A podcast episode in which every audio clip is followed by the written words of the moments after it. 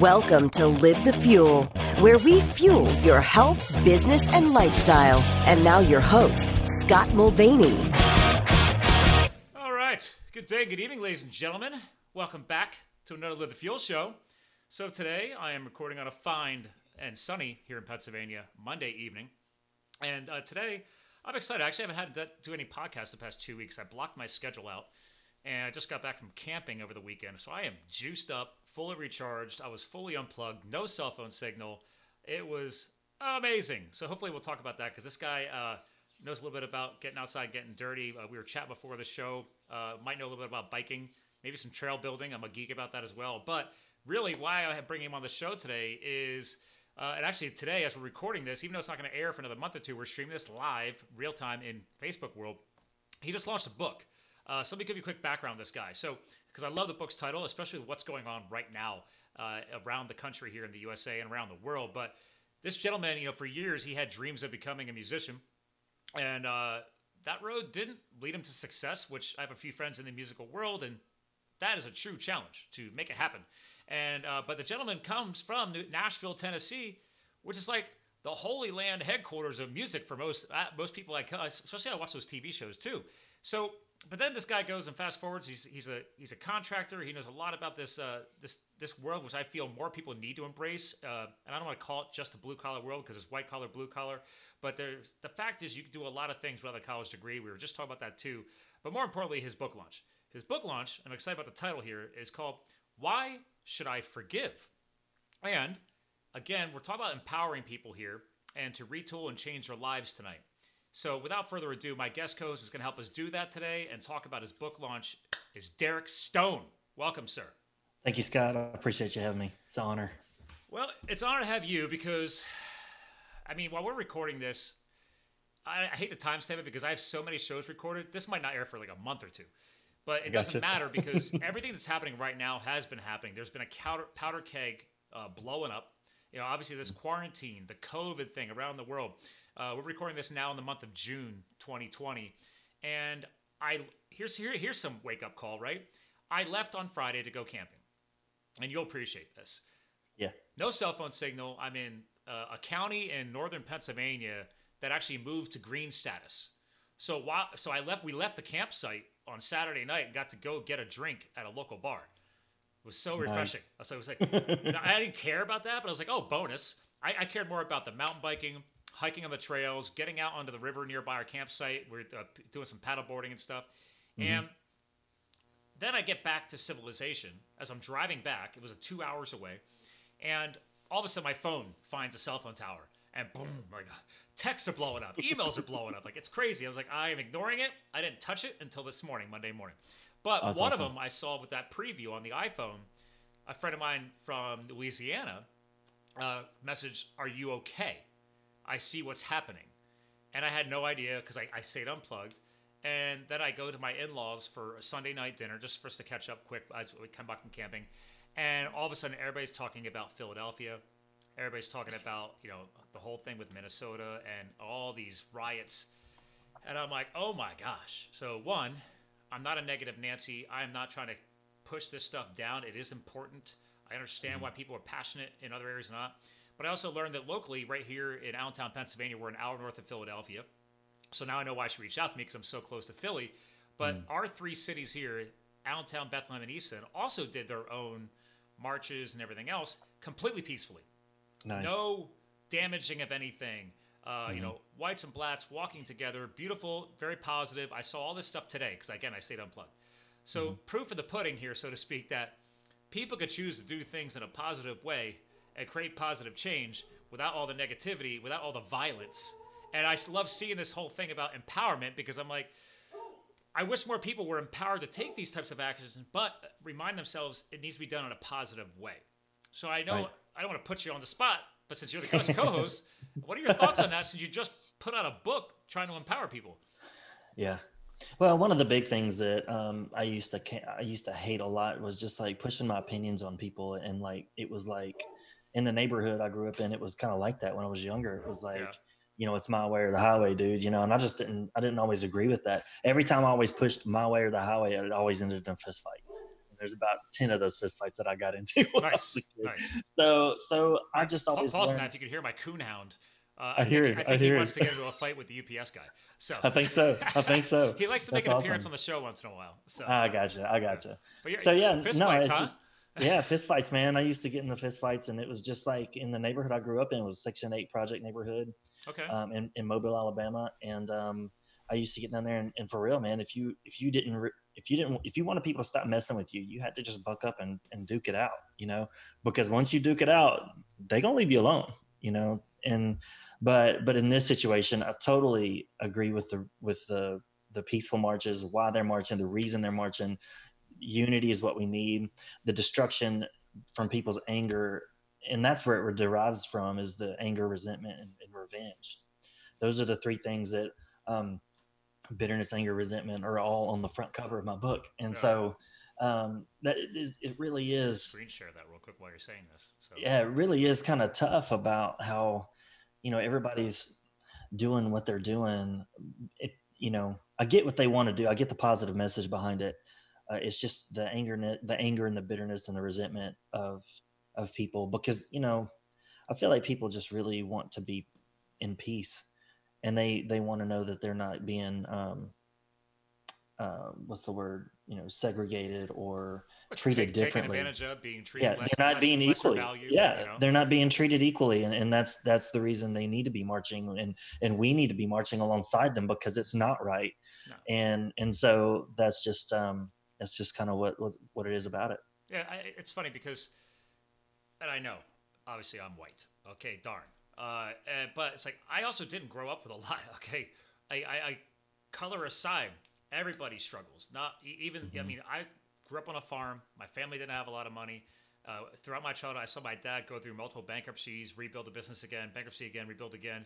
He always worked hard. Never worked for anybody else in his life. And I love my family, but didn't teach me squat about good finances, money management, anything. And I have friends of mine who've grown up in inner city environments that, black, Asian, doesn't matter. I know these people, they're colleagues of mine. They've climbed up out of those types of environments, and they all agree. It didn't matter if it was white, black, anything else. They're like, guys, nobody taught me these things. Nobody taught me these things. And no one, this information wasn't being passed on. So they were in this place of, I don't want to say weakness, but they didn't have the tools to dig themselves out. Now, granted, a lot of these people are very empowering speakers now, and they put out their own books, and they talk about, carpe diem, seize the day. One of the guys, own your shit. He comes out, he's like, dude, I needed to step up, and I needed to own my shit. Like, no one was going to do it for me.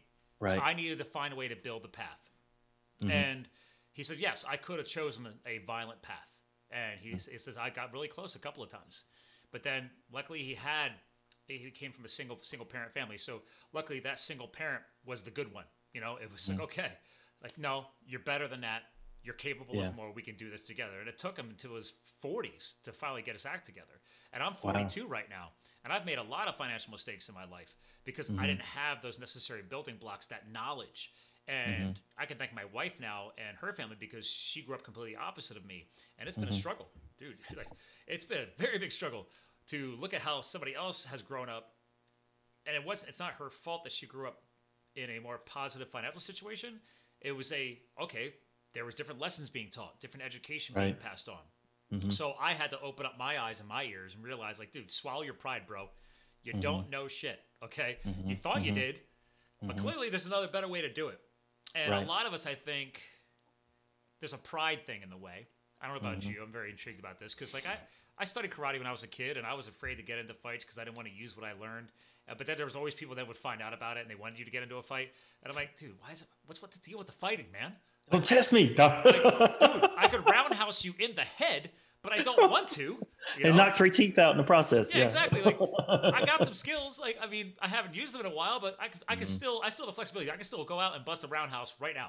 And I did it over the weekend over the campfire, and people were like, whoa, he's roundhousing over the campfire. It's a joke now. And I'm like, okay, whatever. The point is, like, we all have a choice in how we take these actions to move forward. And that's why I liked your book, because obviously, I wish we wouldn't have to connect on what's happening right now, but it is a great timing, right? Didn't you say it just went live as we're recording this today on Amazon, right? Mm-hmm. So it did, yeah, correct.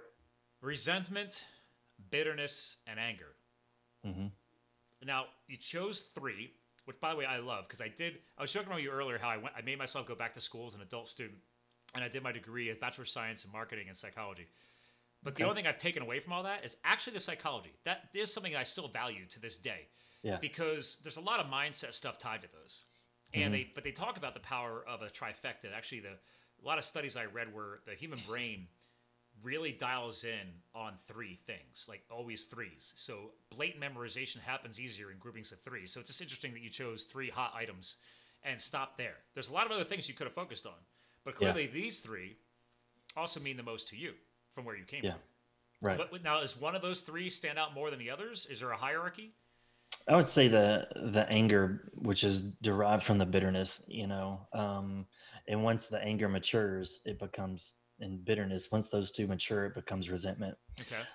So yeah, that's the big deal with me. And growing up, I felt like,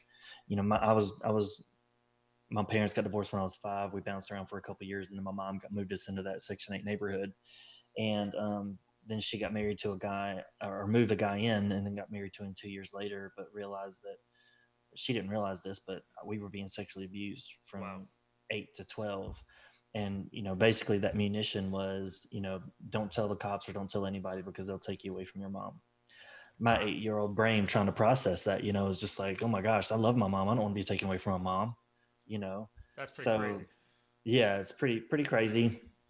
And, but my brain kept trying to process and trying to find somebody who to blame, man. And all that landed on my dad. And my dad was, he was doing the best he could with what he had. And that's one of the things we talk about parents, parents do the best they can with what they have based on the examples they were shown to be okay. Okay. And so, if you don't like that, and this is what I say in the book, if you don't like that, it's up to you to change it. You just said it, mm-hmm. Take responsibility and don't make your life an excuse. Make it a freaking statement. Like you know what I'm saying? When you own your life, it's like, and what can any of us do about a second of the past, to change it? Nothing, not a thing. We can't do anything. I agree. Hey, and I've learned this from so many speakers. I got to pause on this. The longer we dwell on the past, the longer you hold yourself back from moving forward into a more positive future. You can't change the past. Mm-hmm. All we could do is work on ourselves also first. That's the other thing I remind people, like, guys, like, okay, yes, I do want to help other people, but I also had to learn over the years, if I didn't put in my own self-work, romantically, professionally, financially, like all the areas of my life, how am I supposed to move forward and then help others with that? Right? Because exactly. I'm still a shit show. So it's like, right? It's like, right. Oh, great. Right. Yeah. I mean, Scott speaks a good word, but also if you look under the surface, it's a shit show. So it's like, okay, maybe we could do a better job at working on Scott. And then he can then help work with other people and move forward. And that was very hard for me to realize. And I'm sure this comes from your self-work too, man, because you don't just wake up one day and then boom, put out a book. Believe me, because I'm still finishing my book. It's in editing right now. I'm also going to launch a book. And I said I was going to launch it last year. Mm-hmm. That didn't go so well. Yeah. I know. Mine's 5 years in the making, brother. I mean, I'm telling you, when I got out of the music business, that was one of the things I was so depressed because I felt like I had lost the platform to tell the story. And so I just felt the urge to write it in a book. And I had 2 other versions of it. And when I got to the point where I says, you know what, look, it sucks that what happened to you. And it was not right, and it should not have happened. Mm-hmm. But if you want to get onto a better place emotionally, you got to let it go. And man, I thought my self-critic just ate me alive. Like, dude, you're going to offend so many freaking people. Don't write that. And so I shut down for 2 years. And I didn't write another word in it. And that's why I told you earlier, Tommy Breedlove and Tom Schwab both said at the same exact time, like if you were like in middle school, it'd be like pinch, poke, you owe me a Coke, jinx, But they both said it. They said, dude, do you believe that? And I said, absolutely. Then they said, then write it because there's always going to be a critic. See, so. I like that. I heard something a little bit differently. I had a couple different great influencers because I've had a lot of authors and stuff on the show over the years. It's 4 years now. Mm-hmm. And a common answer that started popping up, including the woman who I ended up hiring for my editing, because she's a ghostwriter. She's done like co-authoring and she's a professional editing business.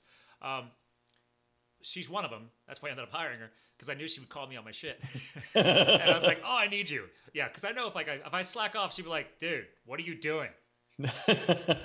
Because her point was, we all have a message to share. And if all of a sudden, like for example, if I would have held myself back, I never would have launched a podcast show, right? So I realized that after listening to enough podcasts, and I don't monetize it or anything. This is just me. I realized this became a platform for me to pass on people's messages like yours and mine. Like I wanted it to stand for like a legacy message, right? Again, that's that awesome, forward man. Mission, right? What are we doing for the present and for the future? Right. But anyway, so she and a few other great influencers were like, well, Scott, like, okay, you want to write a book about the transformational journey we went through when you left the corporate world and became a firefighter. I served as one of the hot shots with the U.S. Forest Service out west. And it's one of the most dangerous jobs in the world. I didn't know it when I did it. And then my buddy was kind enough to do the research later. And he's like, dude, could you please stop doing that? You're going to die. And I'm like, yeah, whatever. But the point was, they're like, you've got a story to share. And I realized I want to give 100% of the proceeds back to fallen firefighters one day when, you know, if it ever takes off. And like, okay, you have all these goals, but you haven't finished the book. Mm-hmm. So like, you clearly have a message to share, something positive, something maybe legacy building. But like, if you never put it out, how are you helping anybody? Right. And like, so the longer you keep saying, oh, well, I don't know about this, I don't know about that. Like, dude, you're just not helping other people. Like, right. Get over your own shit. And I was like, yeah. Oh, okay. So interesting way of putting it. Like, yeah. You're your own roadblock, bro. Like, right. For sure. Yeah. And that's the thing is like, you know, through my business, my construction business, I've learned that, man, my passion is to empower people to change their own situation.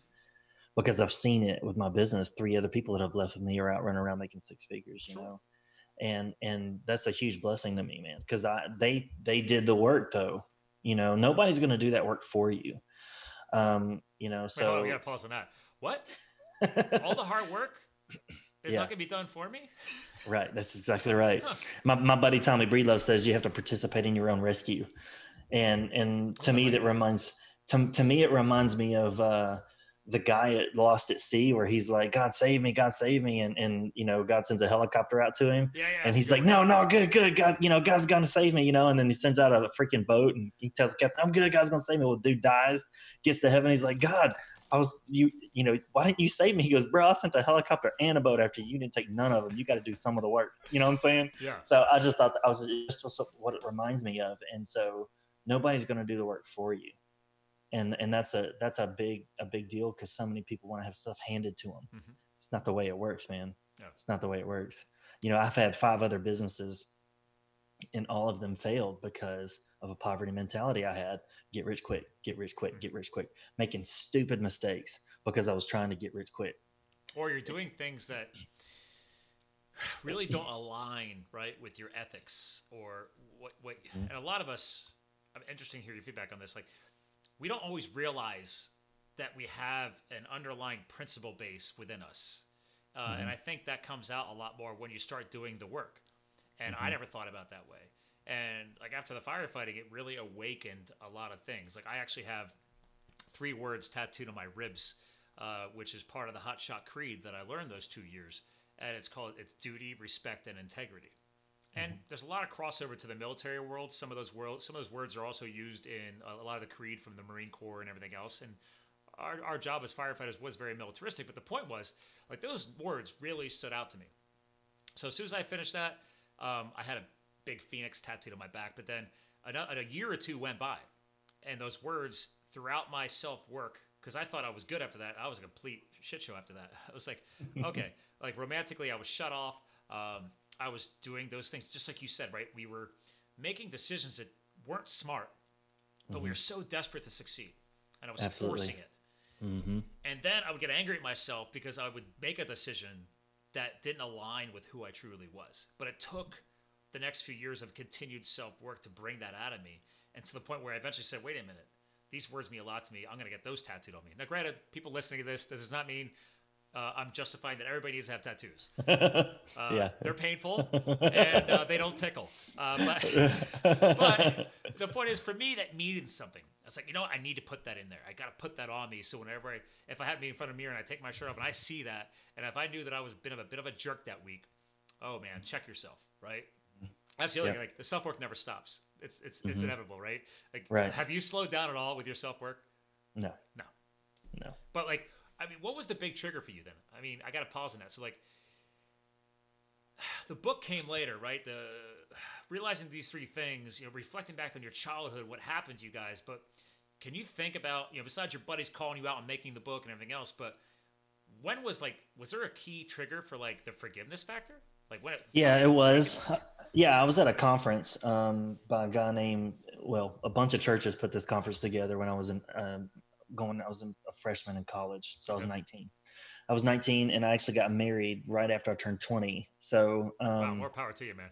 Yeah, thanks. I just 17 got years strong, dude. 17 years strong, man. I just got married at 41. Yeah, man. And so we were at this conference, man, and the dude was Dave Park was talking about bitterness versus forgiveness. And he said, some of you need to forgive a parent or a sibling or an aunt or uncle or grandparent. And man, my, you know, blood pressure started going, and all of a sudden all these memories started flooding back through my head, like a time-lapse video. And I started getting angry.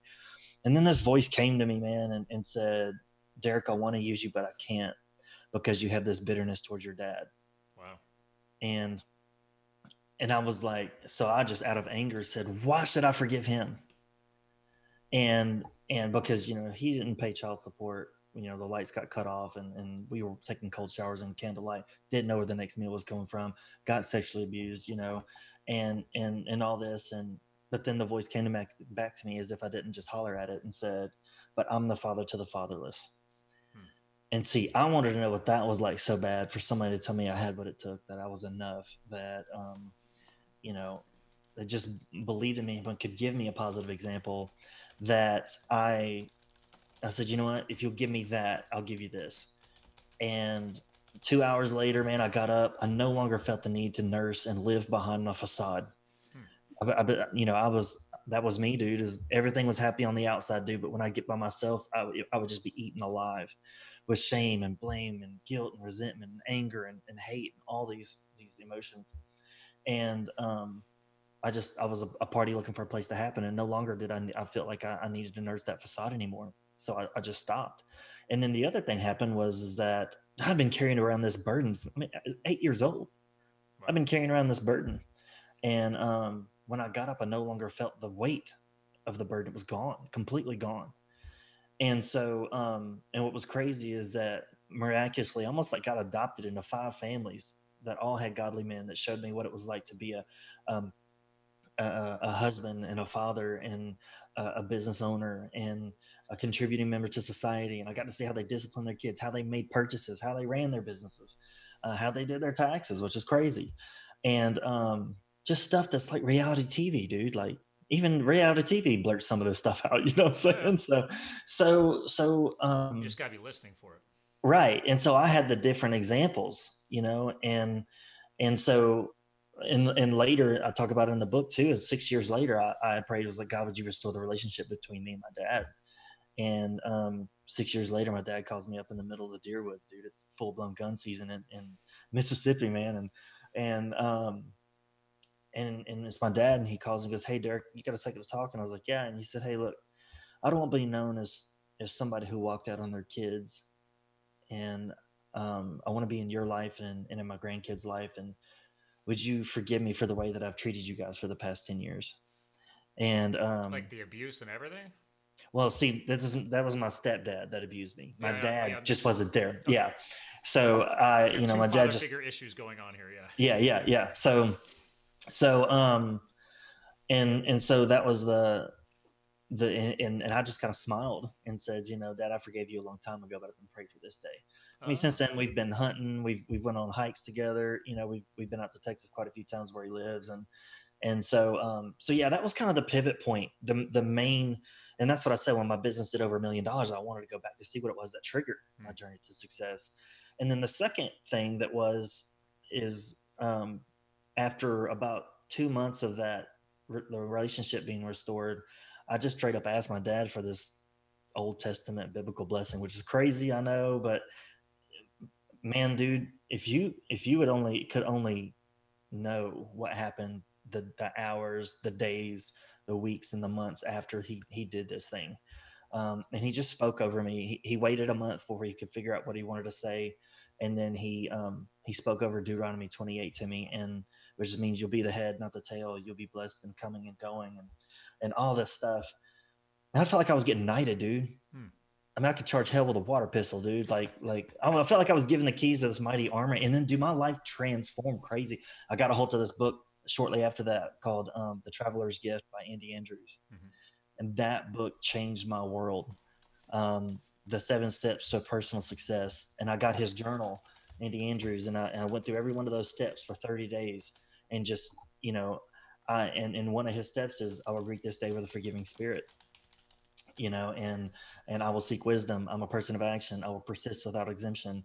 That book just, man, those principles, like you say, the underlying, everybody has these underlying integrity points about their life. Sometimes we don't know they're there, and sometimes they just appear, but these were like, all right, I'm based, this is what my life is going to be based on. This is my foundation right here. And so those principles. And so, yeah, that was the pivotal point for me that changed everything. Wow.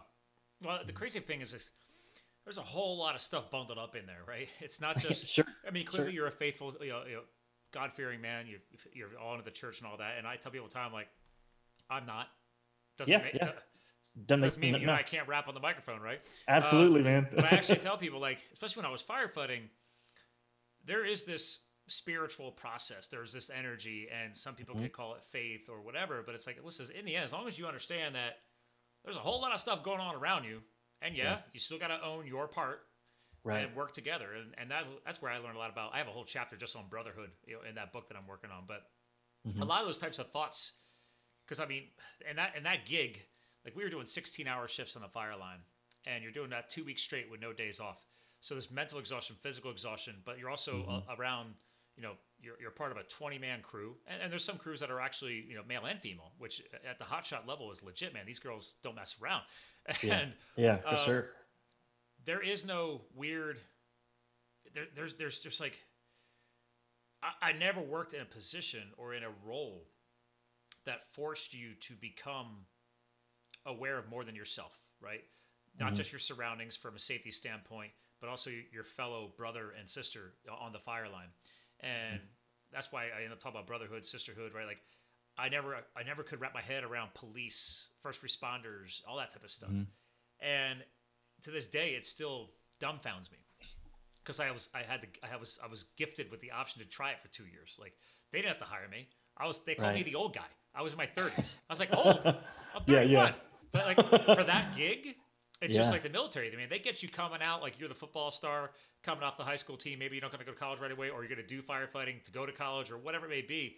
Or people mm-hmm. are still trying to find themselves, or they want to take a couple of years for an adventure, or maybe they have dreams of starting their own contracting business like you, but they need some startup capital. Like you can make $40,000 in a summer as a hotshot. Mm-hmm. So that's a lot of money for 6 months. So and then you off the rest of the year. So, mm-hmm. but a lot of that stuff got awakened, and I don't think I truly valued it while I was in the process, and it's been unraveling year after year ever since, you know, mm-hmm. and because mm-hmm. this is the 10th year. I did it in 2010 and 2011. So this is 10 years later from my rookie year.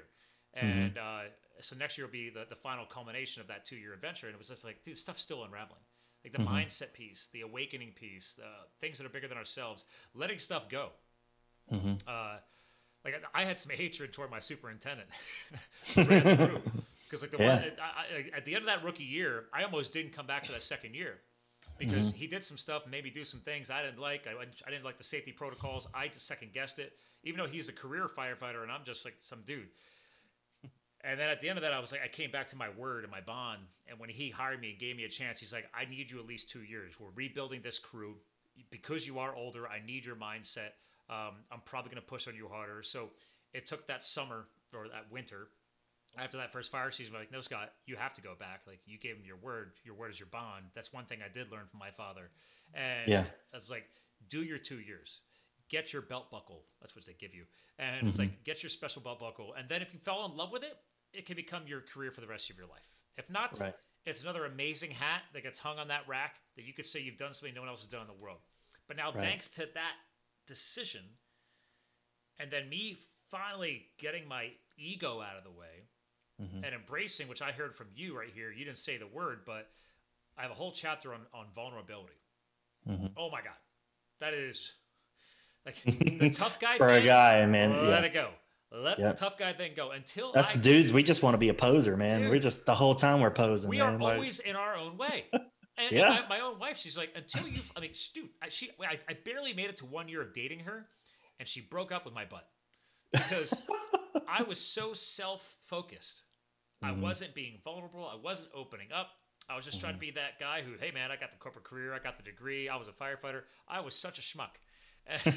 And she had to break up with me, and I could have moved on, but something, like you said, something hit me in my head during the 3-month hiatus, and it made me want to go back for her and be a better man and give us a chance. Because like I realized, wait a minute, I didn't give her a chance. I didn't give us a chance because I was getting in our way. So it went from getting in my own way to now all of a sudden I'm getting into our way. So now my stupidity is affecting a possible lifelong relationship. Yeah. And yeah, for sure. Man, I had a conversation with my wife that was very, very humbling for me, because my pride had always just like, she really just doesn't know. But she, in fact, she did. I don't know how she did. It's like your parents when you're a teenager. They always know you're running around, screwing around, doing something. Dude, how do they know that shiz? You know what I'm saying? It's like are smarter than we know. I know, dude. So perceptive. You think they don't know, and they know. They just got feelers out there. I don't know what it is, man. But so I literally had to humble myself and say, look, you know, this is in my book I talk about in chapter 10, you know, what forgiveness looks like in a marriage that was headed for divorce. And we were having all these petty arguments. I kept thinking, asking these questions like, what's it going to be like to come get your kids every other week? What's it going to be like to be out alone, you know? And what's it going to be like to co-parent and stuff like that? And you know, it was just one of those things where it's just like, dude, you never wanted to put her through this, much less, you know, your kids. And so I had a conversation with her one night, and I said, look, I just want you to know that everything that I've ever done on my own has failed. But the moment you get involved with what I'm doing, somehow the shiz always works. You know what I'm saying? Like it just always works. Yeah. You know what I'm saying? There's that partnership. It is that. It's that partnership, that team, and I mean, I went and when we bought this house, I bought a $40,000 vehicle, and it cut her like a knife by myself. She wasn't with me, and she was. I found out later in counseling because it caused cancer. So I found out later. First of all, that's a significant nut, financial nut. Second, the symbolism of it was you went and did it on your own. So is there a we? And I'm not even a counselor. Exactly. See, there you go. You got it. That was the name. And I couldn't figure out why she was upset. I'm trying to pay attention to this stuff. I've had relationship experts on the show too, and they're like, yeah, bro. Yeah. It's called you're in a relationship. Yeah. Everything. And that's what she said. That's what she said. She's like, I just didn't feel like a team. And then later, man, if you look at John Eldridge and Stacey Eldridge's books, Wild at Heart, and her book, Captivating, they talk about the three desires that men and women have. So men have the desire to go on a great adventure. Men have the desire to a battle to fight. Men have the desire to rescue a beauty. And so women they want to play an irreplaceable role on a great adventure. Irreplaceable. So many times I screwed my marriage up because I took her role away, you know. And then the other thing is they want to show the world what beauty looks like to them. That's why they dress a certain way, they do their makeup a certain way, they maybe put flowers in a flower bed, the way they design their house, so they paint their walls. You know, they want to show the world what beauty looks like. And then the other thing, the last one is that she says that is they want to be pursued / romanced. And always, man, dude, when we don't do that as husbands, man, it's just not helping, you know, it's because that symbolically comes across as taking it for granted. Right. And even though I'm only barely a year and a half into this, that's something I've already hard coded into my head that I have to every so often. I'm like, whoa, did you pause? Did you make it all about her today? Did you take a day off? You know, did like last Wednesday, I've been so busy with all this quarantine business life. I was like, I've actually been busier than I've ever been, because now I'm stuck in front of the computer all day long. I'm like, dude, I have to unplug. I need to go, order us a special takeout dinner instead of me making dinner, or go get a special wine or do these little extra things. Like that's the little things do matter. Yes. Yeah. Right. For sure. Yeah. Cause they pay attention to all that effort, even though you don't feel it. It might get reciprocated later. You know what I mean? I'm sure because because I know a lot of churches actually support this book, The Five Love Languages. It's a classic for relationship building. I didn't read that until about a year and a half ago. So like right before the wedding. Yeah. And I was like, Enneagram is right behind that, dude. Is Road Back to You by Ian Cron. Dude, that book, the Enneagram, figuring out what your spouse is so you can see when they're stressed, they act this way. When they're not, they're this way. Yeah. And for you too. Self-knowledge is like the key that guides you, that separates you from everybody else. Right. You know, it's like I know how I'm going to react because I know me. And in this situation, I'm going to hit you in the face.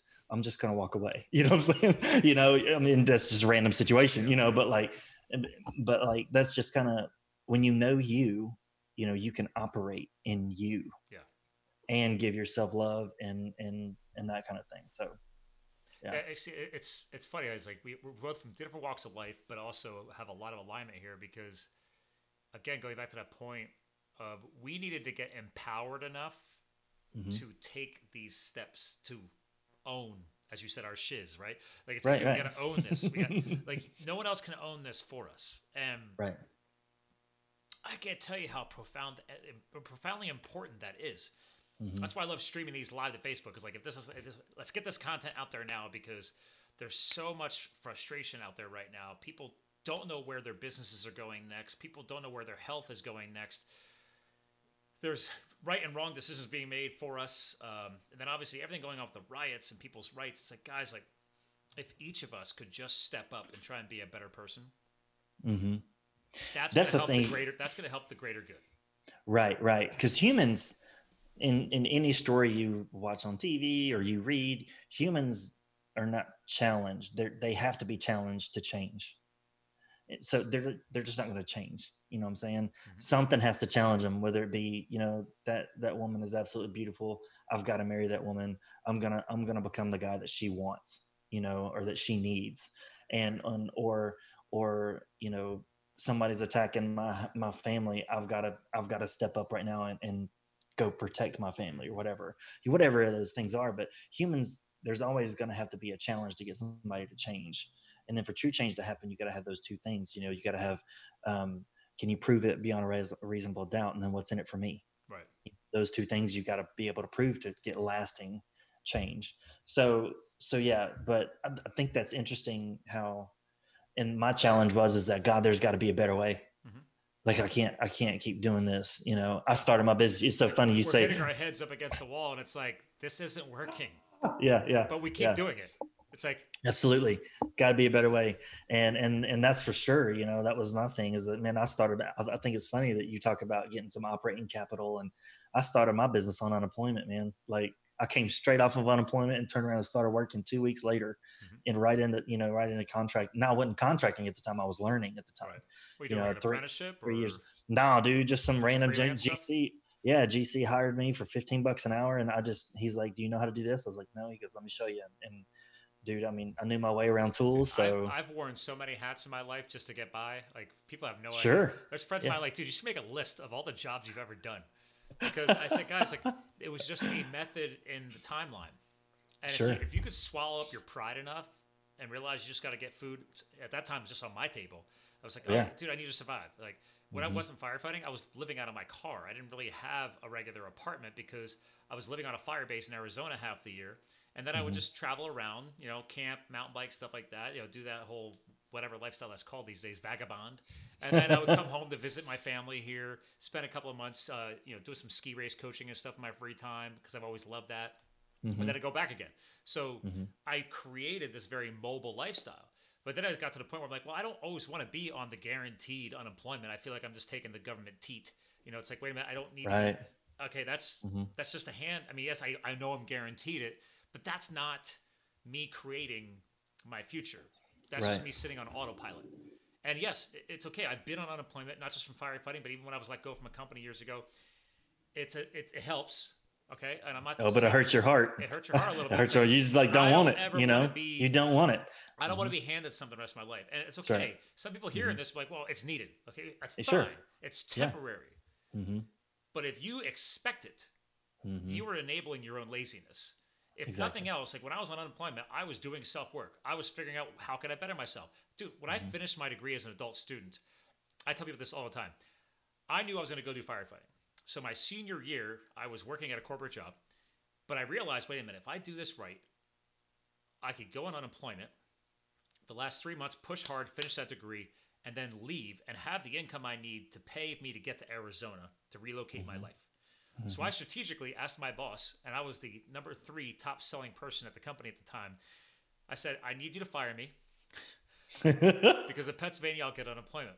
And she's like, you're going to lose all your federal financial licenses. And I'm like, I'm never going to do this job again. It's all good. I need to finish my degree, focus this, and then go pay for this fire academy that I had to go to so that I can get to Arizona. And she's just like, this is the weirdest request I've had in my life. I was like, hook it up. Right, yes or no? And she did. So that's awesome. So I was like, the next 3 months, banged out that schooling while also going away to New York for a fire academy, finished all that, changed my whole life, went to Colorado for another 2 weeks to go to another academy on the unemployment dollars, made my connections, made my networking, got hired by the superintendent, moved back to Pennsylvania, grabbed my car, grabbed my stuff, then figured out how I was going to make it to Arizona and afford that on unemployment. And then boom, started my hotshot career. So that's awesome. Did use unemployment in a strategic way, but I knew I wouldn't always be on it. Right. And again, I'm not trying to bash people on it. Some people need to be on it. Sure. I have a rental tenant who's a professional waitress for her whole 16 years. She's great at it, and she does great money. But I felt bad because during this quarantine, like they shut everything down. So she needed that. I mean, she needed to pay rent. So absolutely. She wants to go work. She just can't. Right. For sure. So. Yeah. And that is a valid point, you know, not to look down on it now, but I'm just saying, like, you know, it was a necessity. I hated doing it, but I had to do what I had to do to get myself to the better place. And while I retooled, you know, that's what was going on. And then the moment I stopped the unemployment, went right into a job, you know, doing construction, grunt work stuff, man. Bad stuff. But now fast forward to today, if you hadn't done that, you wouldn't start picking up the necessary skills to eventually build your own general contracting business. So it's like, you figured out, this is part of business 101 for entrepreneurship people, is like, okay, I now know how to do all these things. So now I know how to hand these off to guys I can hire because I don't want to do those things. So you figure out what I'm blanking on the book right now, but E-Myth Revisited, right? Figure out all the hats you need to wear and then start handing those hats off. Because I don't want to do that. I don't want to do that. But this I need to do. Like, this is where my strength and my passion is. I will do these things. I will outsource the rest or hire people to do those things. For sure. Right? So, I now have a VA after 4 years of podcasting just to do my blog show notes. I hate it. It's worth paying somebody to do it. Don't want to do it. Like, here's the audio file. Transcribe it. Yeah. Timestamp it. All yours. Yeah. I was with Chick-fil-A for 7 years, man. I was a certified grand opening trainer when I stopped working for them. And that's where I learned the value of a duplicatable system. You know, they'd fly me to a city and I would train these people who had never touched Chick-fil-A chicken before in 4 days. It blew my mind that in 4 days they could be running the whole thing on their own. And I'd just step in a pinch, you know? So that was what I did when I got into business. And I finally, for 3 years, I worked it by myself. And then I was like, this is dumb. I'm working 80 hours a week. I'm backed up a month. This is stupid. I need to hire somebody. So the first guy I hired, he called me one day. The first day I set him out on his own, he called me and asked me, he literally called me about 15 minutes or 15 times in 1 minute. And he was like, dude, what's this on the list? What's this on the list? Like, just so what we started doing was we just started systematizing right then. All right, cool. So now when we hire somebody, we're going to walk through with a vocabulary sheet. This is what this is. This is what that is. We point to it, name it, and then they have to go back through and tell me what it is. Yeah. So it's the whole time you're systematizing, and now we have all kind of training like drywall 101, trim 101, trim advanced, electrical 101. Yep. So we have all these tools now for people that when we bring them along, we put it in their hands. Hey, learn this stuff. You know, you'll be better off. You can make more money faster. In order to scale, you have to embrace systems or methodologies. Oh, absolutely. You have to your point, sometimes you have to architect it yourself or look at other best practices. I guarantee you, companies like Chick-fil-A and everybody else studied the McDonald's model right? For sure. I don't support, and granted, when I was firefighting, if we were on our way to a wildfire in some mountain, the only thing along the highway when they got gas for our vehicles was fast food.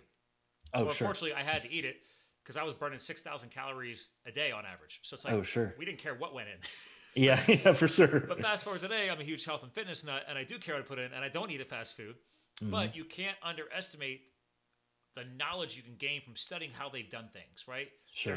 There is a science to that. So, and I, as a business guy, I've studied it too. I studied the McDonald's model, and I've looked at everything else. Anybody who knows anything about business and finance now knows, like, McDonald's is all about the real estate and their systems. Mm-hmm. It's not about the food. Trust me, the food's garbage.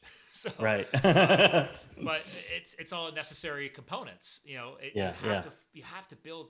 If you ever expect to free yourself or alleviate things, you have to figure out what you don't like to do, because that we all have the same 24 hours in a day.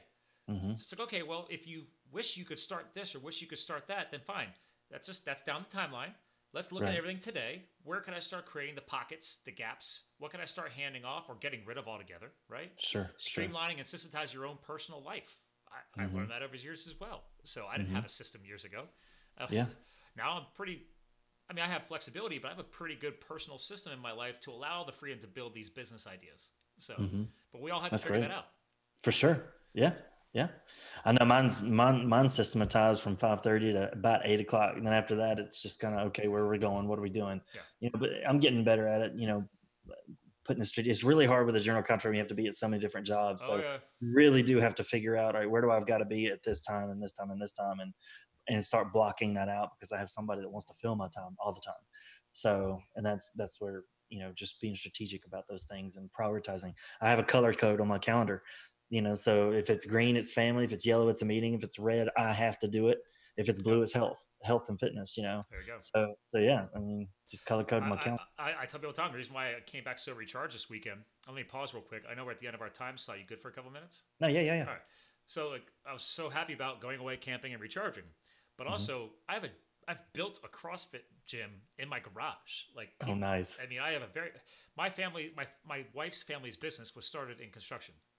So the family's business was founded in this 1910 house, and I have a 3,000 square foot garage out back. Oh my gosh, that's awesome, dude! Man zone. That's what I'm talking about. It's taken me 5 years. Like, another podcaster commented on my post a couple weeks ago, and I haven't said it yet on air, but it's like, this dude, he and I met at conferences, we've talked, but it's the first time. I mean, it's looking good now. Like, I've started painting the cinder block. I redid all the lighting. It's big. It's wide open. But it took me 5 years of knocking down old shelving, 40 years of old construction material from the churches that they built, just stuffed in there. Like, they just took everything old from a job and just stuffed it into this garage, because they had a big, beautiful new headquarters down the road. So this was just like the family dump zone for construction site stuff. So when I met my wife, I was like, this space could be amazing. You know, I had a vision, but it took 5 years to get here, and I'm always tweaking it, always improving on it. It's become a passion of mine. This is how I unplug. But I had to build a gym out there, which now has come in handy during quarantine, because all the gyms are closed. But this one guy commented, he's like, must be nice to be rich. And I was like, ooh. I have never seen, and he's a mindset guy like you and me. And I'm like, so I reached out to him privately. You know, I gave him a day or two after he made that. But I'm like, dude, are you okay, man? Is everything all right? Right? Because, like, one, I'm rich in life experience, but I'm not doing $1 million in business right now. I mean, you know, my wife and I together are easily over the 6-figure mark because of the hard work we put in. Like, she started her own veterinary business 7 years ago. I started my business, which has limped along until recently. My business is now thriving thanks to the quarantine, because I help businesses grow their stuff online. So I could run it anywhere. So, but it took me years to get here. So when people look at you right now and they say, oh, it must be nice to have this, I'm like, dude, you don't know what it took to get here.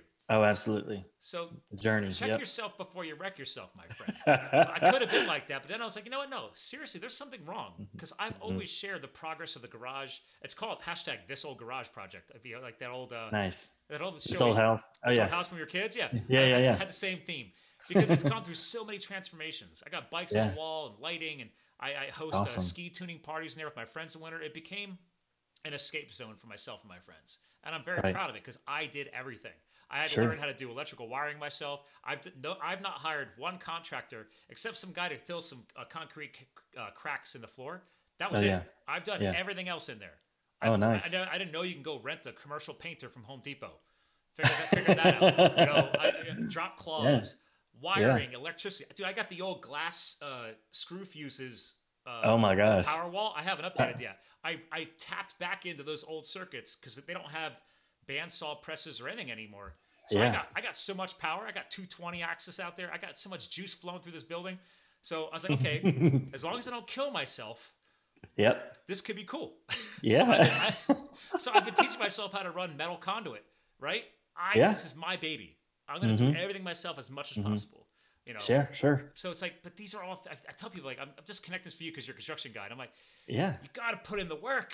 Goes back full circle at the beginning of the show. Like, dude, yes, I'm rich with life experience and stories. Yeah. And that's where I want to take this quick little rant was from what he posted on to my concerns for, is he okay with his mindset? To back to this, everything we talk about today, the empowerment piece is when you put in the work, you're learning. And when you're learning, you're creating freedom. Because then I learn, okay, do I want to keep doing this to myself, or do I want to get rid of it and have somebody else do it? Or do I want to stop doing it altogether? Like, I've actually honed my business. This will help you. This will actually align with you. You can now figure out, wait, what clients do I like to work with? And which ones would I rather hand off to somebody else? Been that and done that. Yep. Right? You can't say yes to everything forever. But I had to learn that. I had to take on these pain in the butt clients. And I'm like, okay, our contract is coming up soon. I'm just going to let it run out. And if you still need me, let me know. But I'm like, oh, you know what? We're going in a different direction. Here, you know what? I have a few colleagues I'm connected with. I would recommend them. You're ready to graduate. I actually try and spin off in a positive way. I'm like, you're ready to graduate to their services. I think we've exhausted our relationship. So it's kind of like, I'm breaking up with you, but I'm actually passing you on to a better relationship. But in reality, I just don't want to deal with you anymore. I'm not trying to rip on you, but it's like, we have to learn these things. You have to put in the work. And nobody wants to put in the work. I mean, that's the thing, man. When people, I guess where we are and where we in life, people do that, look at us and say some of those things sometimes. And man, it's like, dude, I missed my whole first year of my second child's life. How many times I've heard this exactly. You know what I'm saying? Like, bro, I worked 80 hours for 2 years, 80 hour weeks for 2 years. You know, man, it's just that. And then, every time I started a new business, I was like, I know what it took to get this one. You know what I'm saying? It's like, I'm just asking, do I want to do that again? Because sometimes it's that law of gravity. You have to break a law. You have to break the law of gravity to get momentum to be able to fly, And sometimes people want to try something, they want to dabble, and then they fall short, and they want to give up. But really, all they need is more momentum. Mm-hmm. They need more power, And so, man, it was the writing on. And the thing is, I didn't hire anybody because of fear. I was afraid to trust somebody with this right here. Oh, yeah. My name. That's R&R, man. That's you. That's your brand. Yep. So people don't understand that either, right? It's like, whereas I like rocking everybody else's brands. Like, this is my client. I helped crowdfund this movie. I barely knew anything about crowdfunding. And then my client came to me. He's like, hey, man. He's like, we need to launch this movie. Yeah. And you had some great tips on crowdfunding that you shared. Can you run the social media for it and everything else? We crowdfunded a documentary film that became number 1 last year in iTunes. That's awesome. Off of a dream. And it's just the truth about healthy fats in your nutritional profile. And it's like, dude, we've had major success with this. It's free on Amazon Prime right now. It's crushing it. But the point was, like, we had to figure this out. And this thing needed that, as you were saying, that lighter mission, that the fuel on the fire. That's why everything I do has fuel and there's fire in the logos and everything else. Like, my marketing is Fuel Up Marketing, right? Fuel Enterprises is my business, but Live the Fuel. It stands for Live the Fired Up Epic Life, right? Because I need to get people fired up. I want to give them the fuel. So you and I, that's what we're talking about right now, people. It's like, you got to figure out what the fuel is that's going to amp up your fire. It's going to fire you up. It's going to give you that freedom. Break the gravity. But that's going to take work. It's going to take some time. It's going to take some sacrifice. Hopefully not 80-hour weeks. So you regret seeing, the growth of your young children. Yeah. And I can tell you, I'm glad you said it, because I have sat down with some very successful people at conferences I've gone to around the country over the years. And the most successful people I've met don't talk about their successes. They share their lessons learned and well, they'll call them mistakes, but they're not dwelling on the past. They're saying, hey, if I would do something different down the road, if I could share one thing, you know, don't underestimate the value of your child's, you know, youth. Like, don't miss that. Yeah. And to add to that, I mean, like, I can look back at now and every bit of it was worth it. I don't have a regret about it. Yeah, no regrets. Right. Because right now what I've done, I put in all that hard work, mm-hmm. you know, when it was in infancy, you know, and then the child couldn't remember anything, but now I'm home every day. Yeah. You know, I'm home or throughout the day, or I can be home when I want to. I make my own schedule. Right. You know, I couldn't do that back then. Now I can, mm-hmm. you know, so it's like I worked really, really hard then to get to where I am today. So now that I can live the best life I want and be with them yeah. and go to all the games and whatever it is that I need to be. You created the freedom. And it sounds exactly. like for you, the freedom. Yeah. I tell people all the time too. It's like, you got to figure out your trifecta of freedom. You know, is it time freedom? Mm-hmm. Is it financial freedom? You know, like right. figure those freedoms out and then mm-hmm. prioritize them. And sometimes, right. yes, you might have to sacrifice some of the time in the beginning mm-hmm. to build the financial freedom. Mm-hmm. To then develop the location freedom. I call it the freedom trifecta. It's like, mm-hmm. those are your three. Figure it out. You know, yeah, just like you with your book, right? It's like, okay, you figured out three things that were the most painful components that you were carrying throughout your life that you needed to deal with, work through, and move on, right? So, mm-hmm. but that's part of that process, is realizing that stuff. And actually, I'm going to screen share one more time as we're bringing the show to the close here. Yeah. By the way, I love the graphic, by the way. So again, people, resentment, bitterness, and anger, the graphic we're talking about for the podcast people that are listening, because I remember this is on Facebook and this will be on YouTube when the show airs. It's a great graphic. It shows how, you know, that beautiful red heart underneath is encapsulated in this black darkness. And this is, if you start dealing with these things, again, I'm just translating what I see here. That's exactly right. Start breaking this evil shell off of the exterior so you can get the heart to really shine its true magnificence. Yep. I don't know. Yep. Yeah. Pretty no, good. You're right. I don't know. Yeah. Pretty good, man. Pretty good. That was that was me, man. I wanted to show up because this is what it felt like for me. Yeah. Was a calloused heart being broken and being made new. So that reminds me, I got to put you on my Amazon influencer page, Scott's book recommendations. Done. Awesome. So, yeah. Everybody can get that at derekstone.online, and that's DEREK. Yep. Yeah. We've already got the site up here. Oh, look at there. There you go. Oh yeah. Author, speaker, general contractor, DerekStone.online, not .com, people. There's lots of different ways of doing dots nowadays. That's right, .online, yeah. My client uses .co because it's impossible to find a good .com these days. So or .tv, everybody's using all kind of stuff. Oh, yeah, everybody's doing everything. And it'll get more popular, but I always like to clarify that for people. Yeah. Well, listen, man, I've had a blast today. Have you? Yeah, absolutely, man. It's been fun. Yeah, I mean, it's great to connect with Nashville. You guys have the best music ever. I need to get back down there. My oldest friend, since we were 15, 16 years old, lives in Greenville, South Carolina. And I told him next time I drive down, I'm probably going to detour through that area once all this COVID stuff is over. It's over with, yeah. And because the music is just phenomenal. You guys have a truly musical city. So yeah, for sure, man, for sure. Hey, and I got an Airbnb if you ever want to stay. It's got a hot tub. I'm a big fan of Airbnbs. And you have a hot tub? Yeah. Dude, that's a requirement for the wife. We're both heavy duty. Mine too, man. She's like, we need a hot tub. And I'm like, why? She's like, I was like, it's not wintertime. She's like, I'll hot tub in the middle of summer. I don't care. I was like, okay, that's weird. It's got to be cold for me, at least fall. Yeah. It's got to be fall. I was like, okay, if we're in Colorado skiing, I get it. I don't want it in the middle of the summer. I'm good. Yeah, no. I'll have a heat stroke out here. We're both big CrossFitters, so she likes it for the muscle recovery too. So. Oh, yeah. That's good. But cool, man. So Derek, bring the show close. You're the guest co-host. Mm-hmm. And because obviously you released a book about empowerment, so this is going to be easy for you. But I ask people nowadays, back in the day, I used to say at the end of the show, hey, what are some final words you want to leave behind? But thanks to the growth of the show and my own mindset through this podcasting journey, and you're a fellow podcaster, I've realized nowadays it's like, you know what? If you could sum up everything you've learned or where you're at right now, is there a current legacy message that you're leaving behind to people with everything you're doing? So that's my new shtick. So I'll leave it. My wife wrote the last sentence in the book, and it says, for whatever is your why, choose to forgive.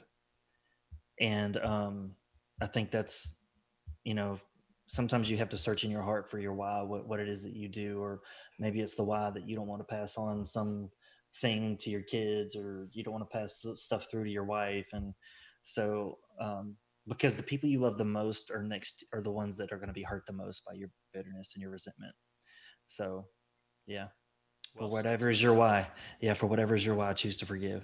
I'm a big guy on why, but I like the way you put that, because lots of speakers are hitting why. It's very, very important.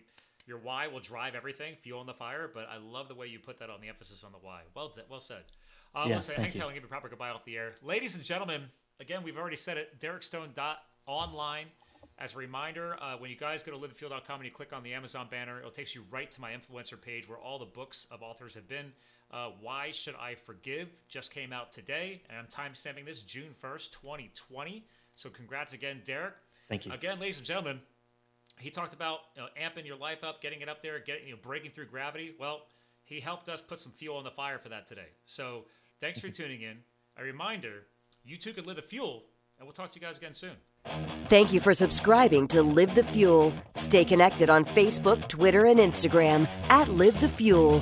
And remember, you too can live the fuel. So please visit us at livethefuel.com.